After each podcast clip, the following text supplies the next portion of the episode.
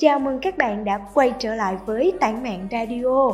Chủ đề mà hôm nay chúng mình muốn mang đến cho các bạn chính là Trượt đại học có đáng sợ như chúng ta nghĩ của tác giả Giang Hoang Và mình là Mở, chúng ta cùng bắt đầu thôi nhé Anywhere you say, anywhere you say, anywhere.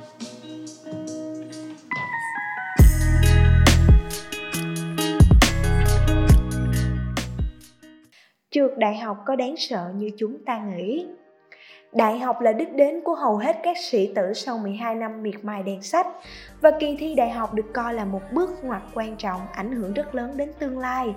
Hơn nữa, đỗ đại học được xem là điều tự hào vì đạt được bước đầu trong quá trình chạm tới thành công.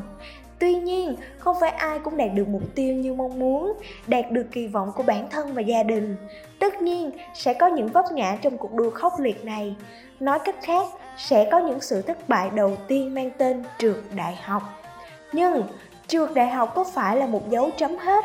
Và có phải đã dập tắt hết mọi hy vọng về một tương lai tươi sáng hay không? Ngưỡng cửa đại học thử thách đầu đời Sức nặng của áp lực thi cử Kỳ thi đại học rất quan trọng đối với cuối cấp của học sinh và mỗi mùa thi đến, điểm số trở thành áp lực kinh hoàng vì lượng kiến thức khủng phải ghi nhớ nên nhiều học sinh chọn cách học ngày học đêm. Họ vùi đầu vào đống sách vở bởi vì muốn đạt được thành tích cao. Nhắc đến sức nóng của kỳ thi đại học thì chắc chắn phải nhắc đến sức nặng của áp lực thi cử đè nặng trên vai những người ôn thi. Trước hết, áp lực thi cử xuất phát từ chính niềm hy vọng của bản thân học sinh. Thật vậy, có ai không hy vọng mình đạt được nguyện vọng ngành nghề mình mong muốn và có ai không hy vọng có được một bước đệm vững chãi cho sau này. Hơn thế nữa, áp lực đồng trang lứa, tâm lý sợ thua kém bạn bè nên lao đầu vào học điên cuồng để bằng bạn bằng bè.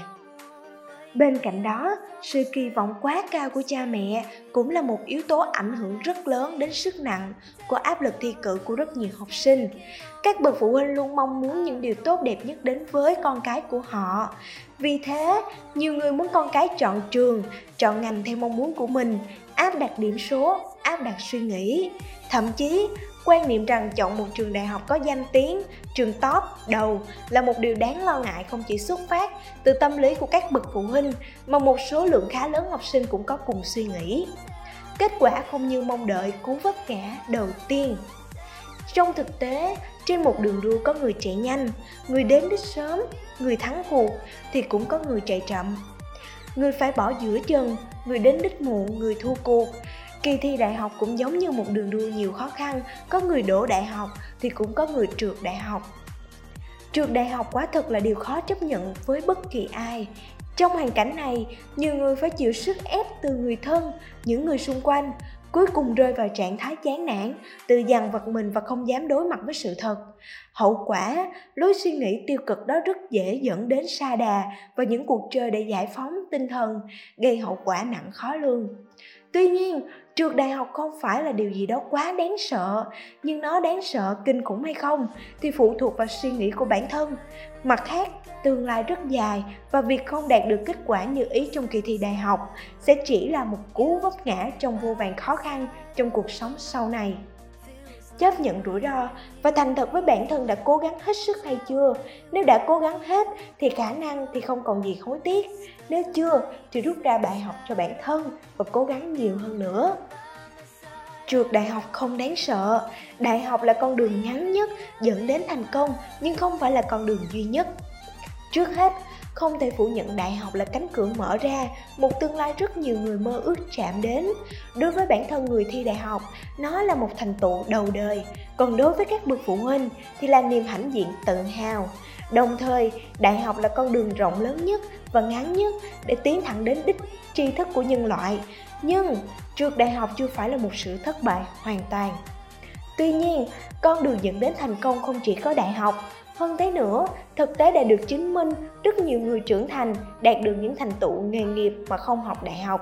Mặc dù không học đại học nhưng họ học từ sách vở, những người xung quanh, những người đi trước, học qua trải nghiệm bản thân, chủ động tìm kiếm kiến thức, không ngừng học hỏi, phấn đấu để tự tìm ra lối đi riêng.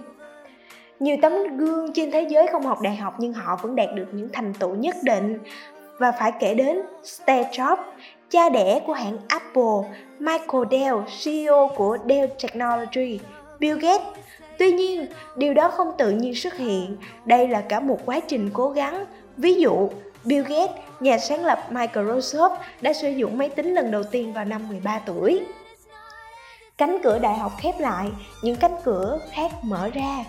Khi một cánh cửa đóng lại, cánh cửa khác sẽ mở ra. Kỳ thi đại học không thể quyết định được cuộc sống sau này. Một khi có sự cố gắng thì thất bại này giống như bàn đạp, tạo động lực để vượt lên trên tất cả đích đến thành công. Trượt đại học nhưng không trượt trên đường đời. Đối mặt với hoàn cảnh này, nếu như muốn phục thù để chinh phục cánh cửa đại học đã bỏ lỡ, hãy nghỉ ngơi và tập trung ôn luyện đề thi lại. Đồng thời, cũng có nhiều sự lựa chọn, cơ hội mở ra những cánh cửa khác như học cao đẳng. Cao đẳng cũng là một sự lựa chọn không tồi. Hiện nay, ở việt nam cũng có rất nhiều trường cao đẳng chất lượng. Học nghề. Học nghề cũng là một sự lựa chọn tốt. Tuy nhiên, cần chú ý chọn ngành nghề phù hợp với bản thân và cơ hội nghề nghiệp sau này. Du học. Nếu điều kiện gia đình tốt, thì du học là một định hướng khá ổn định. Bên cạnh đó, cần nghiên cứu kỹ một ngôi trường phù hợp, trau dồi ngoại ngữ như vậy, trường đại học không hề đáng sợ như chúng ta nghĩ và trường đại học không phải là một điều đáng thất vọng. Điều đáng thất vọng là bản thân không có niềm tin vào tương lai, không nỗ lực trong cuộc sống. Dù cánh cửa đại học không may đóng lại thì hãy không ngừng tìm kiếm những cánh cửa khác. Hãy luôn học hỏi, phấn đấu để tạo ra lối đi riêng cho bản thân trên con đường thành công. Cảm ơn bạn đã lắng nghe. Nếu bạn thấy nội dung của chúng mình hữu ích, thì đừng tiếc cho chúng mình một like và subscribe nhé. Cũng là để tụi mình thêm động lực phát triển nội dung trong tương lai. Chào tạm biệt và hẹn gặp lại.